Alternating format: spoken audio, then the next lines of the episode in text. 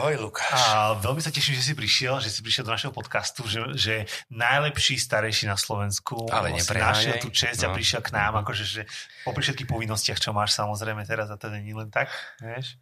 To patrí k tomu, krásne sa usmieva, to uvidíte potom na YouTube, keby ste to pozerali. No a ideme sa baviť o starejších, ideme sa baviť o svadbách a veciach okolo toho. No čo? Tak povedz mi, akože možno začneme nejakou tou históriou, že ako to celé začalo. A čo, kedy, kde, ako si sa vlastne stal starejším? No. Ako sa človek stane starejším? To bola celkom zaujímavá príhoda. Bol som pozvaný na svadbu kamaráta ako hosť. No len on mi tak asi 2 týždne pred svadbou povedal, že počuj, urobíš mi starejšieho. A ja veľké oči, že čo to je starejší? Čo to je? Ja som to ako nejak nevnímal. Starejšieho, no... On, že vieš čo, však nerob si s tým starosti, ja ťa pošlem k jednej pani, ktorá v tom čase bola dosť úspešná starejšia. Tí, ktorí ju poznáte, tak ju aj spomeniem, Danka Udvardiová. Ona bola fakt výborná a veľmi obľúbená starejšia. Tak ma za ňou poslal a ona mi tak zhruba vysvetlila, že o čo vlastne ide v tejto pozícii starejšieho. Mm-hmm. No a tak ja som si tak nejak... pozháňal nejaké tie básničky, texty, odobierky a tak. No, hovorím, urobím ti to ako svadobný dar. A hovorím kamarátovi, on že výborne, takže prišiel som na tú svadbu. Pamätám si, že ja som si to sa snažil zapamätať, na spamäť sa to naučiť. Mm-hmm, no. Nerád by som to čítal z papiera a v polke tej odobierky okno, stres, výpadok. Tak som sa ospravedlnil, vytiahol som papier a dočítal som to. No ale už potom ten stres opadol a svadba dopadla podľa nich dobre, že v podstate bolo tam všetko, čo to má byť, a ja celý taký chudák nešťastný, že mohlo to byť aj lepšie, no ale bol som hodený do vody, tak som si to vyskúšal a povedal som si a nikdy viac. Nebudeš starejší. Nie, ja toto urobím naozaj výnimočne kamarátovi a asi 3/4 roka po tej svadbe mi zvoní telefón, že dobrý, chystáme svadbu, urobíte nám starejšieho? A ja, že nehnevajte sa, ja to nerobím, to bola výnimočná chvíľa, keď ja som to robil kamarátovi ako svadobný dar, ale veď my vám aj zaplatíme, a ja vtedy myslím, že mi prebiehlo ako v tých animovaných rozprávkach tie eurá, ale zaplatiť za čo? Za to, že ja tam prídem, voľa čo poviem, najem sa, vypijem si a ešte mi aj zaplatia. Ale však dobre, teda tak idem do toho. Tak akože som si to nevedel predstaviť, že by mi za to niekto mal platiť. No len po tej svadbe znova v tom čase zase zvoní telefón. Boli sme na tej svadbe, kde ste robili starejšieho, chceme aj vás. A hovorím, nebláznite, vedia, v tom nemám skúsenosti, tu je kopec dobrých starejších po okolí, lebo náš región bol dosť silný na tieto pozície, lebo ono to v histórii robí vždy nejaký z rodiny, ale oni, aby prekonali tú trému, tak sa potrebovali potužiť a niekedy to zle dopadlo. Väčšinou. Tak ľudia začali inklinovať ľuďom, ktorí to robia bežne. Akože majú s tým skúsenosti a radi to robia. Tak ja hovorím, dobre, však môžem tráviť víkend aj inak, ale jasné. Idem na svadbu, kde je pozitívna energia, kde sa ľudia bavia, a ja som zistil, že ja sa tak nabíjam vďaka tomu energiou, ktorá ma ženie dopredu. A zase mi týždeň vydrží, príde víkend, no ale to predbieham, pretože v tom čase to boli možno 3 svadby do roka. Jasné. Keď som začínal, lenže ono postupne z roka na rok, ako snehová gula, sa to začalo nabalovať, až som sa dostal do štádia, kde 3/4 roka, víkend čo víkend, a to nie len o sobotách sa bavíme, som robil svadby. No a hovorím, tak asi to, čo robím dobre. Tak ma to celkom ako zaujalo, no. Máš ešte ďalšie otázky. A tak to vzniklo, hej? No. To bol taký ten prvotný. Pamätáš si rok? Kedy to bolo? Kedy 2009. Čiže v podstate teraz je to už nejakých 13 rokov. Uh-huh. Tiež pekné číslo. Ty si podobne ako ja, som nejaký 2008-2007 začínal plus minus, takže úplne, že chápeme sa, akože to nie je len tak. Akože... Uh-huh. A prečo práve starejší? Prečo si neskúsil si nejakú inú dráhu, napríklad aj DJ? Neťahal ťa to nikdy, že veď, alebo fotografa, kamera a podobne. Akože, kde? Ja som nešiel robiť svadby umyselne. Vieš, ty si možno kúpil foťa kameru a išiel si robiť svadbu, lebo si cítil, že by ťa to mohlo baviť. Ale ja som naozaj neplánovane sa ocitol v týchto vodách. To je jedno zaujímavé. Keď si predstavíš len tak, že náhodou, ale veľmi veľa spoločného máte to, že každý, kto tu bol, keď niečo povedal, keď niečo robil a myslím si, že to robil dobre, tak povedal presne, že ja v podstate ani neviem. Že akože ľudia povedali, že to robím dobre, tak asi hej. No. Toto je veľmi spoločné prosto pre veľa ľudí, že si to veľa ľudí možno, že neuvedomuje, prosto, že to tak je, alebo nevnímaš to tak, že by to tak skutočne mohlo byť. No v živote, keď niečo tlačíš, silíš, tak to vždy sa stretáva aj s nejakými prekážkami, ale keď to príde tak prirodzene samé od seba, tak to je osud. To je rozhodnutie niekoho iného, nie tvoje. To len počúvaš to, čo ti ten život prináša. No, to je šťastie. Máš rád slovo starejší, alebo skôr by si akože uprednostil možno, že nejaký moderátor, alebo čo vlastne, čo si myslíš ty? Alebo v súčasnej dobe je veľmi akože trendy povedať, že svadobný moderátor. Ako to ty vnímaš a čo si o tom myslíš? No, ja sa často stretávam, no už ani teraz tak nie, ale pred tými 13 rokmi, že starejší, taký mladý a starejší, hovorím, haló, uvedomte sa, starejší je odvodený od slova starať sa. Starať sa o tú svadbu, o tú hostinu, o tú zábavu. Podľa mňa.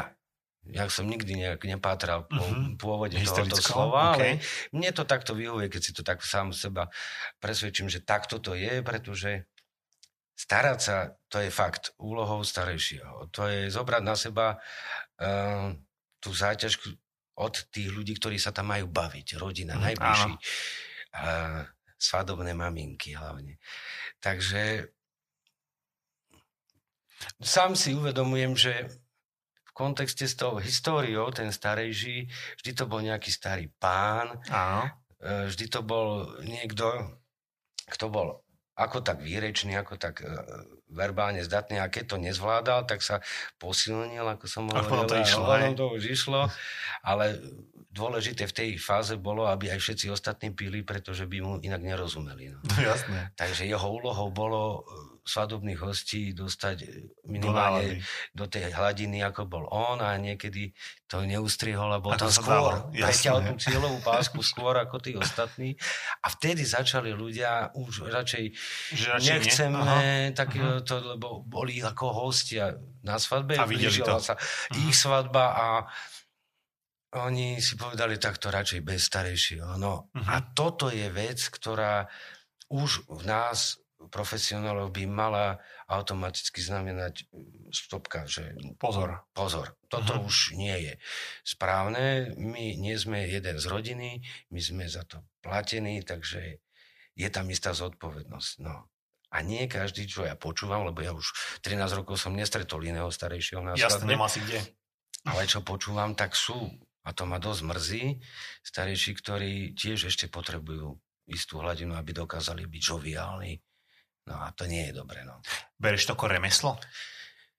No, alebo povolanie? Už som sa dostal do takej situácie, do takého štádia, že áno, je to svojím spôsobom remeslo. Je to zodpovednosť, to nie je, že no dobre, keď ma chcete, tak ja prídem.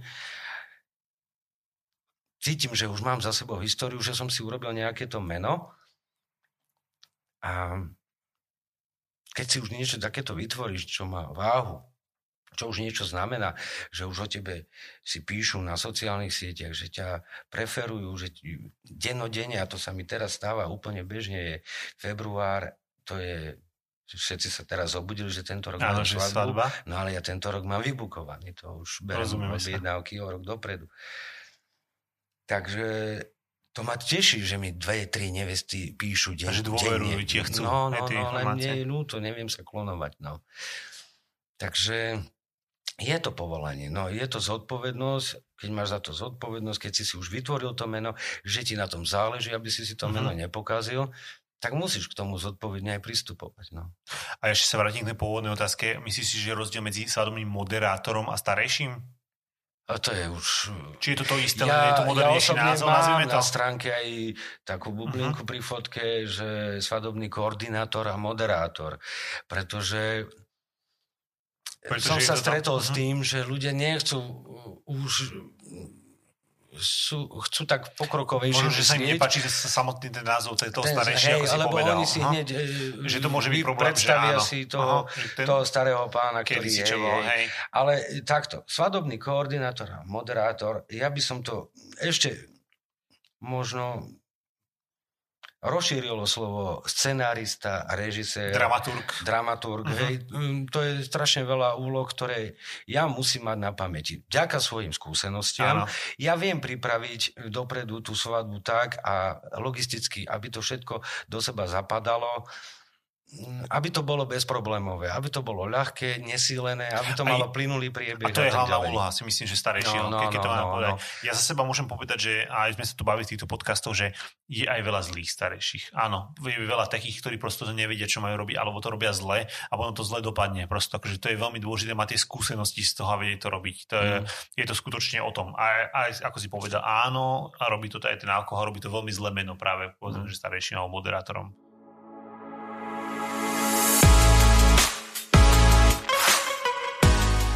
Čo si myslíš, ako zmenila korona svadby? Keďže taká téma sme roku 2022. No. Ako si to ty vnímal, napríklad, keď to prišlo v podstate, že tie prebukovania a zmeny v podstate v tom rozpise a to, že vlastne z 20. roku sa všetko presunú na 21, niektorí presunú na 22 a podobne.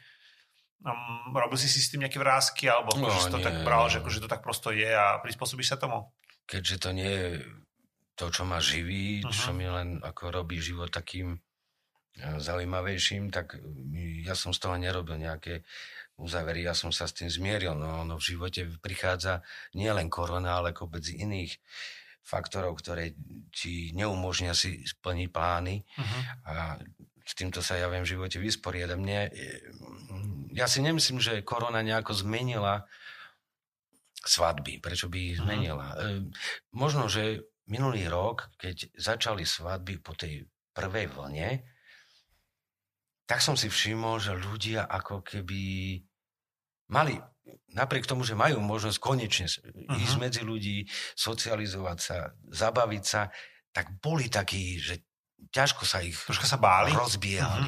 Ťažko sa rozbiehali. Oni si tak jednoducho podľa mňa zvykli na ten život doma, začali sa venovať k veciam, ktoré bežne nerobili, či kváskovanie, alebo... Áno, všetko možno, kto nekváskuje, náš, Tak, ľudia prehodnocovali a zabudli sa nejako baviť. Ale postupom času, ako bolo to uvoľnenie, však to bolo nejak v máji 2021, keď sa začali nejako svadby tak sa to vrátilo.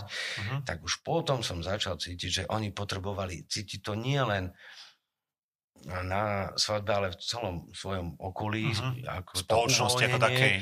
A potom to prišlo. Takže možno to bolo nejaká zmena. Potom niektorí prehodnocovali, to sa mi celkom nepáči, keď niekto plánoval veľkú svadbu, že sa prispôsobil a urobil si malú svadbu, to zahodil. Pretože ja svadbu považujem za niečo neopakovateľné. Je to jediný deň v živote toho páru, nehovorím jedného z nich, ale toho páru, tej kombinácii tých dvoch ľudí, oni takýto deň v živote nezažili ani nezažijú. A je to len pár hodín, keď si to človek zoberie. To nie je ako, napríklad ja to dosť často používam pri stretnutí s novomanželmi, teda s snúbencami, že to nie je ako vybrať si dovolenku, že rozhodneš sa, ideš tento rok do Egypta a keď zistíš, že sa ti tam nepáči, tak na budúci rok pôjdem do Grécka. Hej? A to neexistuje. A keď si to človek uvedomí, hlavne keď si chystá tú svadbu, ako to všetko musí byť do detailov prepracované, aby tam boli okolo profesionáli, ktorí vedia okamžite reagovať, pretože majú skúsenosti. A tí profesionáli nájsť dobrých profesionálov, ktorí vedia rýchlo reagovať, či sú to fotografi, kameramani, DJi, starejší, všetci musia byť profesionáli, aby tých pár hodín, ktoré oni na to majú, aby si ten deň užili a nie sa stresovali a aby mali nejaké vrásky z toho, že čo, aby sa nepokazilo, veď poznáš to. Jasné. Čo dokážu stresovať tak či tak, aj keď tam majú. Hej, ale teraz si predstav, že by tam tých profesionálov nemali, že to, čo oni majú v strachu, týždeň, dva pred svadbou, tak sa to ešte niekoľkonásobne zväčší v ten deň. Áno, lebo a čo majú z tej svadby? Áno, samozrejme. Na lieko, opadávajú, pokiaľ to nevedia prežívať. Áno. No. Toto plne súhlasím. No. Je veľmi dôležité si uvedomiť, že ten deň je o vás a že prosto si musíte nájsť na to čas a ako na to plánovanie. Keď ste zverili do niekoho rúk, tak musíte im tým ľuďom dôverovať, keď sú tam okolo vás. Skutočne je to dôležité. Mám otázku, čo si myslíš, že ako ty vnímaš svadby? Väčšiu, menšiu? Čo je lepšie podľa teba? Akože napríklad tebe ako moderovanie. Je príjemnejšie, keď je tam nejaká 100 ľudí na tej svadbe, alebo je tam, ja neviem, poznáš taká 50-ka, alebo je ti to jedno? Maximálne, koľko sa dá ľudí treba nahnať na tú svadbu, nájsť tie najväčšie priestory, spojené priestory, k tomu sa ešte dostanem, pretože málo kto si uvedomuje, že keď si chystá svadbu, mám nejaký budžet, rozpočet. Jasné. A bojím sa, aby som ho nejako neprešiel. Tak eliminujem. To už je bratranec z druhého kolena. To už je kamarát, s ktorým sa stretávam len raz za 3 mesiace a tak ďalej. Že to im navýši rozpočet svadby. Ale to nie je pravda, lebo keď si to uvedomíte, milé budúce nevesty a ženíci, základ, ktorý vy dáte do svadby, či sú to šaty, prstienky, ten DJ, kameraman, fotograf, starejší, to budete mať, aj keď budete mať 30 ľudí na svadbe, aj keď budete mať 130 ľudí na svadbe.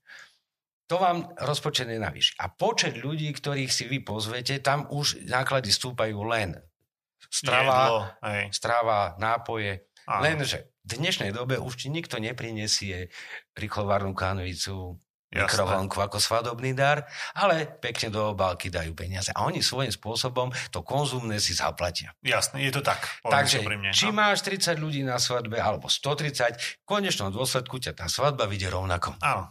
Je to tak, už potom, či už zabezpečuješ ubytovanie a dohodneš sa s hostiami, že oni si to ubytovanie zaplatia, alebo ty si to zoberieš na svoje plecia, tak to už áno. To už veci, ale zase, keď máte rodičov, samozrejme, oni sa rozhodnú, že vám to zaplatia, tú svadbu, vtedy je už ten rozpočet naozaj treba strážiť, pretože dary ostávajú vám, ale zase je to o dohode s rodičmi. Dobre, ja si pozvem týchto kamarátov, ale strávne platíme z darov. Jasné. A už je to o dohode pre obidve strany priateľné. Čím viac ľudí na svadbe, tým je tá atmosféra hutnejšia, je to také veľkolepejšie. Áno, ono, svadba, keď už robím ju s tým všetkým, čo k tomu patrí, tak tam treba ten dav, tá energia, aby išla z tých ľudí. Je to pre mňa niekedy ťažšie ukočírovať, ale ja to mám rád. Ja mám rád stáť pred tým davom a takým tým pomyselným bičom nad nimi. Ale to je krása, lebo pretože keď pri 130 ľuďoch sa ti tretina len baví, tak stále je to dosť ľudí. Stále je to plný parket. A vždy je to tá silná stránka motivácia pre tých ostatných váhačov, ktorí ešte čakajú, že kým sa zotmie, alebo kým stúpne hladina trošku. Hej. Dobre je mať veľké svadby, lebo naozaj podeliť sa o tú radosť, ktorú prežívajú snúbenci, už novom manželia, s čo najviac ľuďmi, pretože tá atmosféra vtedy je taká, ako má byť na svadbe. Pamätáš si najväčšiu svoju svadbu? 200 ľudí na východe. Áno? Aj vieš, kde to bolo? Pamätáš sa? Pri Trebišove to bolo. Takže áno. To bola sranda, pretože ten región nejako túto funkciu starejšieho nepoznal. Len tí východňari boli na svadbe tu ako hostia a povedali si, že toto chceme aj my ukázať tým východňarom. No a to bolo pekné, že táto, co tu ten vyklikuje, oni to nejako nepoznali. Ten region, sú regióny, kde sa objavím a nechápu, že prečo ja, cudzí človek, tam vykrikujem po tej svadbe na ľudí. Ale prijali to. Potom. A to bolo zaujímavé, že oni tak chaoticky sa rozbehli vinšovať alebo gratulovať novom manželom za stolom, ktorý bol tesne od steny a napchali sa tam rady ľudí a nemali ani kadiaľ vychádzať, tak som ich stadiaľ vytiahol, hovorím, poďte novom manželia na parket a tam môžete príjmať gratulácie. A oni, že počkaj, ja už tu stojím v rade už 5 minút, ja si to odstojím a ja hovorím, nie. A oni normálne sa nahnevali na mňa, že im to nedovolím stať v tom rade a tlačiť sa za ten stôl novom manželov, ale potom pochopili, keď už videli, že to má zmysel. Že to má zmysel a bola sranda. Ja som už na druhý deň cestoval naspäť domov a už mi zvonil telefón. Odtiaľ, áno. Tá zrobíte tú svadbu aj nám? Teraz o týždeň. Hej? No, večo nie. No, už chceli. Hej? Jasné, že už sa to dalo. Aha. Dali šancu, ale bohužiaľ, no tak... Tým, že som tak vyťažený, tak to treba rok. Áno. Ideálne rok a pol dopredu. No. To súhlasím, s tebou. A čo si myslíš ohľadom Slovákov a minie viacej peniazí napríklad ako zahraniční hostia alebo zahraničné svadby? Máš skúsenosti napríklad bol si aj v zahraničí? Ja vôbec neviem ani kto čo koľko stojí, ako čo sa ja dopočujem, nejak potom nepátram. Takže hodnota svadby... Ja si myslím, že v dnešnej dobe tým, keď si uvedomí ten pár, že je to neopakovateľný deň, že ušetriť na niečom. No, dôležité je si uvedomiť, že tak či tak to zaplatím. Jasné. Irituje nás iba ten rozdiel. A to si treba pozrieť, že nie, ja mám teraz, ja neviem, príklad poviem, fotografa lacnejšieho, lebo ma odfotí za 500 eur. Jasné. A tento chce 750. To je drahé. 750 za fotografa nedám. Ale keď dáš 500, už je tam rozdiel len 250 eur. To je rozdiel toho celého, že nie je celú. To je dôležité si uvedomiť, že fakt tá kvalita, vy fotografi, kameramani, vy máte možnosť sa nejako odprezentovať svojou prácou, že vidia ten váš rukopis na tej fotke, na tom videu, že je tam cítiť, že máte kreatívne myslenie, že ste inovatívni, že sa snažíte od ostatných nejako odlíšiť. To je dobré, aby ste boli čitateľní. Keď niekto si pozrie to video, už by mal človek znalý, že od koho to je. To je tá originalita. Tak tam to stojí si uvedomiť, že ten rozdiel nie je až taký veľký, aby som ja tu mal tú svadbu nejak takú originál.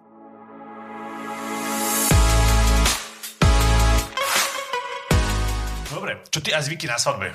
Čo si o tom myslíš? Tak všeobecne a možno, že aj začneme možno, že tou odobierkou. Čo pre teba znamená? Aj to vnímaš akože po takej tej stránke, že je to dôležité to poďakovanie, alebo je to skôr o to, že niektorí toto nemuseli ísť? Dobrá otázka. Na toto mám tiež taký svoj vlastný názor, ktorý sa snažím aj prezentovať a posúvať ďalej, pretože ono za tých 13 rokov som sa začal v tom aj trošku hlbšie orientovať, že čo vlastne, na čo ten zvyk slúži. Kde má podstatu, na čo je, či je to potrebné, či nás niekam posúva. Takže ja som si to nazval tak vnútorne pre seba, že svadby podľa Martina.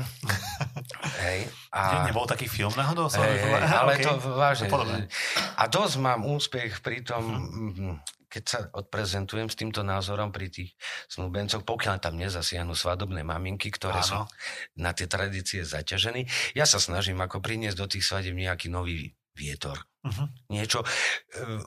Som ochotný dodržiavať tradície, ale dať im také nový šat. Áno, a dať im význam, aby to malo význam. No a čo sa týka odobierky, to je vlastne priestor, kde ja začínam. Ale začínam v poslednej dobe. Chcem odhovoriť ľudí, a hlavne snúbencov, od toho, aby išli do odobierky ako takej. Podľa mňa odobierka je intimná záležitosť dieťaťa versus rodičia. Intimná záležitosť, že ja odporúčam, vykašlite sa na kamery, fotky pritom. Ale nie, rozumieme sa. Je to intimná záležitosť, nerobte z toho cirkus. Tak ako voľa, kedy sa stretli na dvore nevesty, svadobní hostie tam stáli, pristiel ženík, zaklopalo sa na dvere, vypytovalo sa nevesty. Áno. Toto naozaj nechápem, túto logiku, na čo? Veď sú zasnúbení, všetci vieme, čo tam hráme, aké divadlo. Viac mi to prichádzalo do trápna. A úvod svadby je založený na emóciách. Tam sa cirkus nehodí.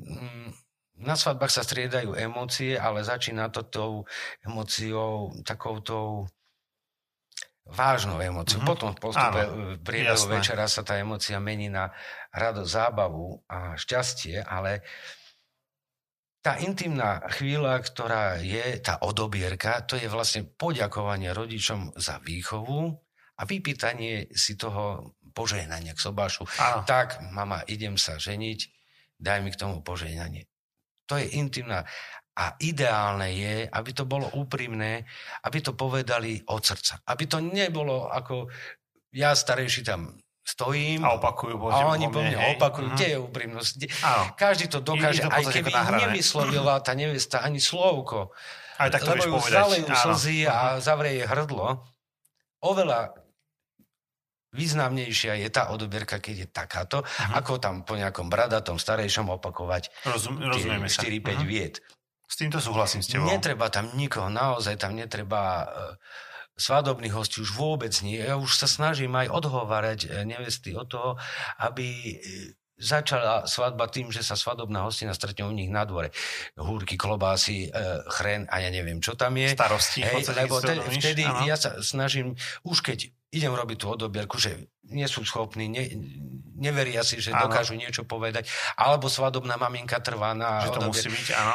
Nerobte to, že tam zhromaždíte tých svadobných hostí. Pre nich je začiatok či v kostole, alebo na úrade, tam nech sa zhromaždia v tom a tom čase a tam to pre nich začína, pretože už sa mi stalo, keď som to robieval zo začiatku, tak som akceptoval tieto tradície, nesnažil som sa ich meniť, že ja som mal na dvore, príklad poviem, 80 ľudí, snažil som sa robiť odobierku, takže s tou odobierkou začína svadba, to znamená, po odobierke sa odchádza do kostola, príklad poviem.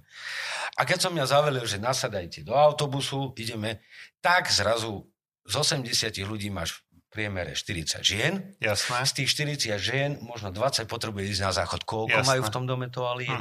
Vieš, a už sa naťahuje čas. Už stúpa nervozita. Teraz treba pozamky nať, psa pustiť, ja neviem čo. Dvere, všetko. To je všetko úplne. Poprazávať. Ale to sa robí len kvôli tomu, že majú novú fasádu, pokosený dvor, tak to musíme ukázať a...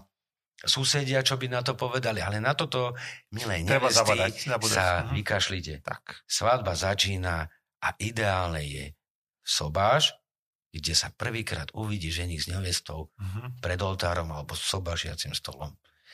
Tá emócia je najsilnejšia. Odobierku si urobte každý zvlášť, ženich sa rozlúči doma so svojimi rodičmi, nevesta so svojimi, ženich príde do kostola skôr, ja to logisticky zabezpečím, aby sa oni dvaja nestretli. Jasné. Mám ženicha pred oltárom, začne hrať hudba, ľudia sa postavia, otvoria sa dvere a tam stojí nevesta. Táto emócia, ktorú zažije ženich a nevesta a spolu s ňou aj svadobní hostia, je najsilnejšia na svadbe. Toto môžem s tebou len súhlasiť. To je najsilnejšia emócia, ktorú chcem dopriať každému. Nie, že sa otvoria dvere na izbe a vyjde nevesta a ženich povie, je, aká si pekná. Alebo si dohodnú nejaký first look na dvore, že on stojí chrbtom a ona príde odzadu a chytí ho za plece. To je tak neúctivé, podľa mňa. Je to pekné na kamere, hej, ono sa to dá potom posprodukcii dotočiť takéto first looky, ale v tej chvíli, čo oni zažívajú, najsilnejšie je to v tom momente, keď začína sobáš, keď otec nevesty vedie svoju dceru a pred oltárom ako štafetový kolík, ja to tak volá, ako odovzdáva, že chlap, ktorý sa o ňu od malička staral, v tejto chvíli odovzdáva túto úlohu zaďkovi. Na a teraz sa staraj ty. A minimálne tak dobre, ak nie je lepšie ako ja, si povie otec. A toto, ja tam robím tú choreografiu. Kto, kde sa postaví, prečo sa postaví ženich pred otca nevesty, ako odozdáva ruku svojej dcery. To sú tak krásne symboly. Do toho tá atmosféra. To je najkrajšie, čo môžu na tej svadbe zažiť. Toto je môj štýl úvodu svadby. Nie niekde na dvore s harmonikou. To už To je cirkus. Bolo to kedysi tak, akože v podstate, verme to tak, že možno, že toto je práve tá vec, čím sa menia v podstate tie svadby podľa teba? Akože zmodernizujú? No čo sa mňa týka, ja každého sa snažím ako presvedčiť, aby išli touto cestou a veľakrát sa mi stalo, že oni nadšení so slzami v očiach povedali, super, takto to urobme. Ale prídu domov, povedia maminke a maminka povie, no v žiadnom prípade toto bude presne tak, ja to platím, bude to takto. A to je trošku zlé. No. Si myslím, že milé svadobné maminky, je to deň vašich detí a treba nechajte ich, potom... iná doba. Ja to môžem povedať za seba, podľa mňa, ja to vnímam takým štýlom, že niekedy tie svadobné mami si robia svoju svadbu, to, čo nemohli mať oni, tak si robia potom ďalej. A to je veľký problém, podľa mňa. Aspoň ja to tak vnímam. Vieš, no, 100 ľudí, 100 názorov, 100 chutí a tak ďalej, ale už dopredu, keď sa začnú ľudia baviť o tom, veľa zlého pri prípravách svadby medzi ľuďmi sa stáva, že sa nezhodnú, už sú tam rozbroje, už je to, že jeden alebo druhý musia robiť ústupky a už to dusno tam cítiť. Že zbytočné, pritom by to malo byť ten najkrajšie čas. Tam by si mali uvedomiť. Milá maminka, máme starejšieho, ktorý presne vie, ako to urobiť, aby to bolo výborné, aby to malo všetko to, čo to má mať. Emotion first. Áno. Nezabudnite na to. Milé nevesty, emócie na prvom mieste, to vám zabezpečí len človek, ktorý je skúsený. Vy si môžete mať v hlave nejaké predstavy, ako tá svadba má vyzerať, ale vy to máte v tých predstavách zostrihané. Že ako to prichádza. To nie je video, tam je realita je úplne iná. Tam treba myslieť na také detaily, že keď odchádza sa od kostola autami, už musia vedieť ľudia, ktorí nemajú auta, s kým idú v aute. Hej? Nie tam to rieši na mieste.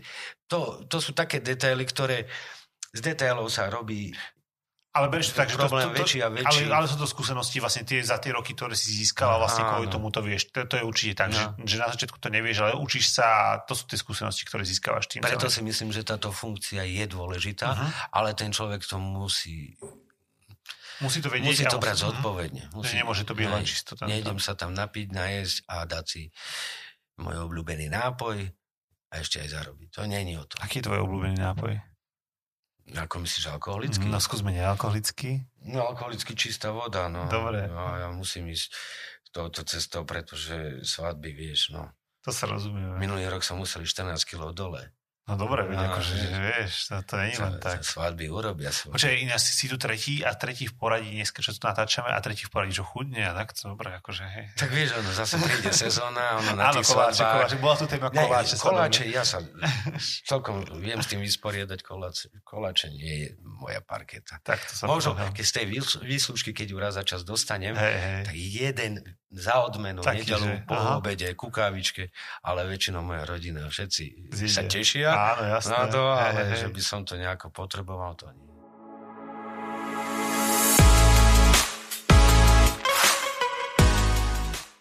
Emócie. To je najdôležitejšie na svadbe, to ustriehnúť, nedržať sa nejakých pravidel, nejakých zvyklostí, tradícií. Musím mať osobný pohovor s tými ľuďmi, aby som vycítil, že ako sú nastavení. Lebo stáva sa mi, že ženich sedí a povie, mne je to jedno. Jasné. Tak tam sa snažiť u neho o nejaké emócie, ale zase je tam tá nevesta, záleží aj na tom. Už keď sa stretávam so snúbencami, ktorí už majú 10 rokov spoločného života, majú deti, oni to už to ináč. To netreba. Dobre, veď tak urobíme druhý krok a to je urobiť riadnu žúrku. Jasné. O tom to je. Preto to robíte tú svadbu, tak urobíme tú žúrku. Tieto emočne silné chvíle môžeme preskočiť. Ja s tým problém nemám. Ak je to tak nastavené. Ale keď sú to mladí ľudia, ktorým začína spoločný život tou svadbou, nehovorím, že nebývali spolu, však to už sa málo kedy stáva, ale... Toto je dôležité, že ako sú nastavení oni. Prečo tú svadbu, prečo do nej idú?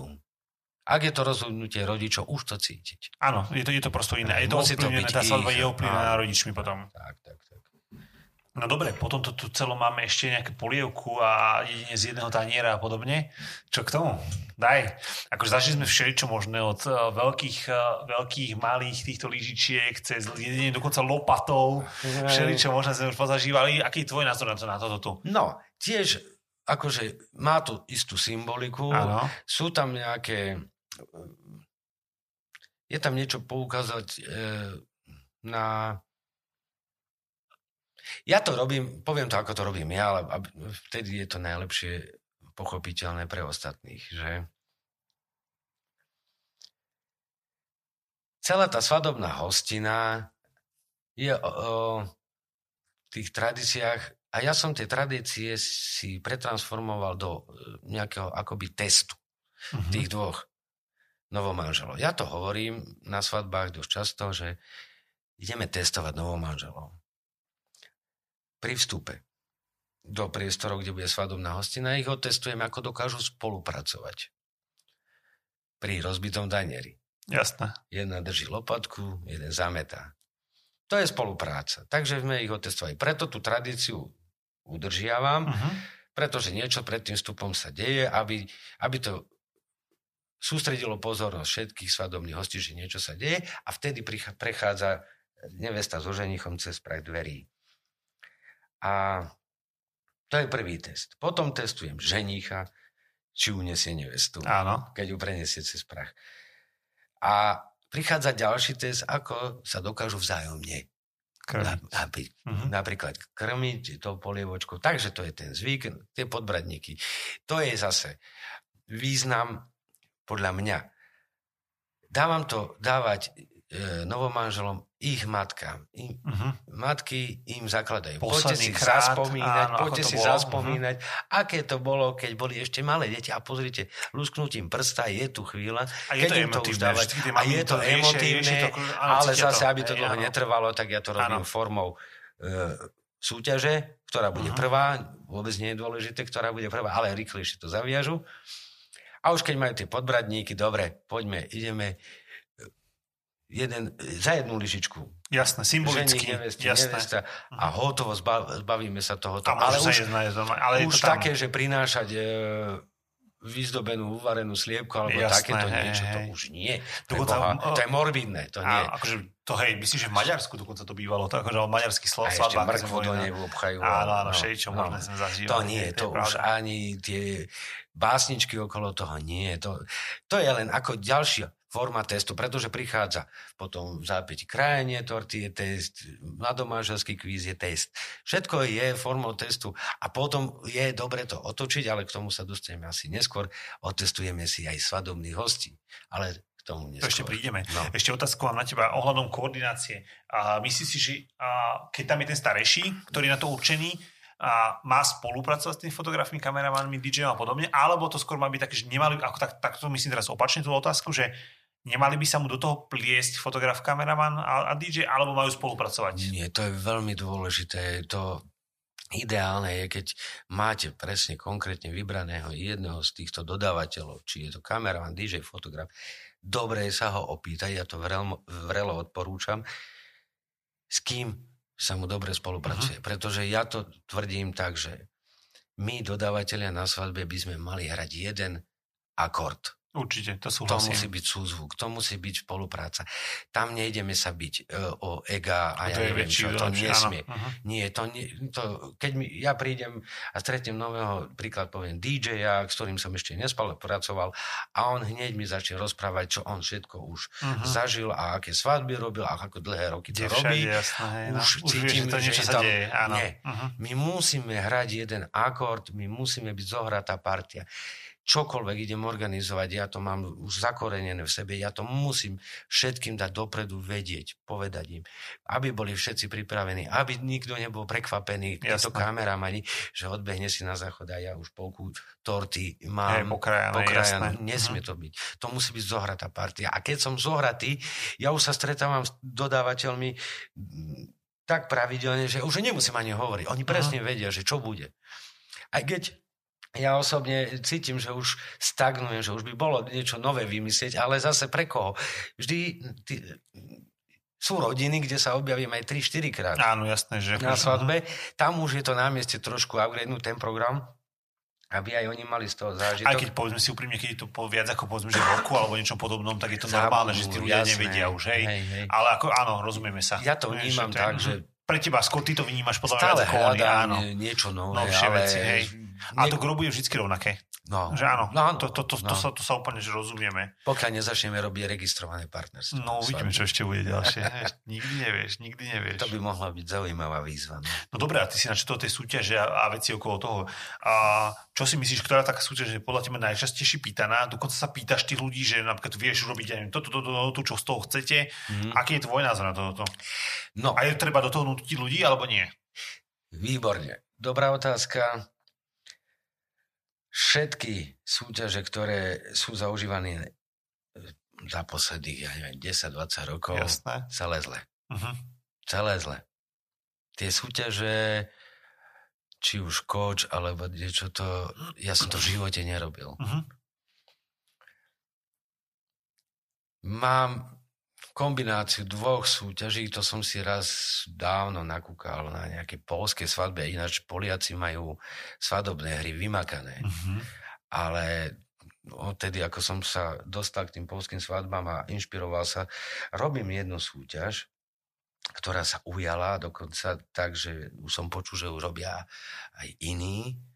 A to som rád, to není akože... To je skôr tvoja pochvala pre teba. Jasné. DJ mi povedia, že už túto súťaž videli, hej, v inom podaní, ale táto súťaž je dobrá preto, pretože je psychologicky dobre vystavaná, kde... nebudem rozprávať do podrobnosti tej súťaže, ale je veľmi obľúbená. Aj keď som sa stretol s pármi, ktoré povedali, my nechceme žiadne súťaže. Uh-huh. Ale tá súťaž nie je len o tých ľuďoch, ktorí sa do tej súťaže zapoja, ale sú tam zapojení do toho všetci, či chcú, alebo nie. To je dôležité. A to je dôležité. Uh-huh. Nerobiť, neselektovať, nerozdeľovať uh-huh ľudí. Skôr naopak, všetko, čo robím, chcem, aby ich to spájalo. Aby jedni motivovali druhých, aby ich strhli na tú svoju stranu tí, ktorí sa bavia. Jasne. A musí to byť prirodzené, nesmie to byť silené, nesmiem na tom nejako bazírovať. Vždy sa snažím robiť svadby tak, aby to oni mali pocit, že oni to chcú. Áno, to je dôležité, že proste, že... Stalo sa mi veľakrát, že nechceli súťaž a spravil som jednu a pýtali ďalšiu. Hej. Lebo to bolo iné. Ale áno, ale... V tomto by sme mali byť naozaj inovatívni, vymýšľať. Zase... Pozor na nejaké rekvizity, ktoré by som mal nosiť so sebou. To nie je dobré. Rekvizity sú, keď si dáte fotobúdku, aj keď jasne, na fotobúdky tiež mám svoj vlastný názor. No ale... Nie, napríklad, rozved to, napríklad, čo si ty myslíš? Že, myslíš si, že ničia zábavu? Alebo čo je tvoj názor napríklad na tie fotoboxy a podobne? Alebo... U fotoboxov je dobré to načasovať. Uh-huh. V správnom čase. V správnom uh-huh čase.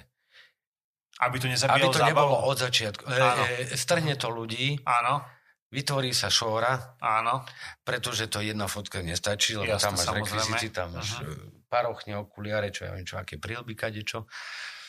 A každý to chce s každým vyskúšať a jasne zabíja to svadbu. Ale dobre je to načasovať, keď už, tak odporúčam to načasovať okolo 10:30, 11:00 k tomu čepčeniu a potiahnuť to ešte, kým sa novomanželia prezliekajú. Mm-hmm. No, čiže vlastne využiť ten čas toho celého. Tak, pred čepčením pauza, čepčenie, ak je čepčenie a kým sa nevrátia novomanželia. Mm-hmm. To je zaujímavé. To mm-hmm je ideálny čas.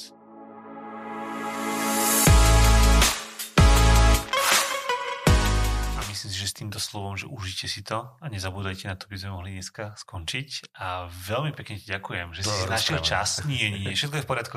Veľmi pekne ďakujem, že si našiel čas, že si prišiel, veľmi si to vážim a myslím si, že to vizitkou práve je to, že tí ľudia ťa volajú stále ďalej a ďalej a v podstate sa ozývajú a to je vizitkou toho, že robíme dobre. Aj keď si to my možno, že niekedy neuvedomujeme sami, ale asi to tak je.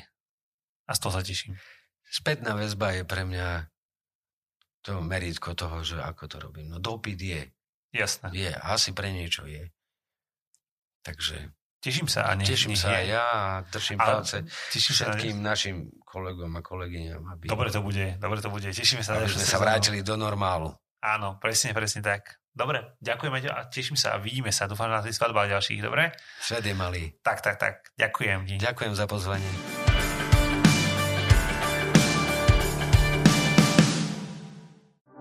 Ľubeľa, keď sa vzniká za podpory Niečo modré, časopisu Svadba a Alka Studio.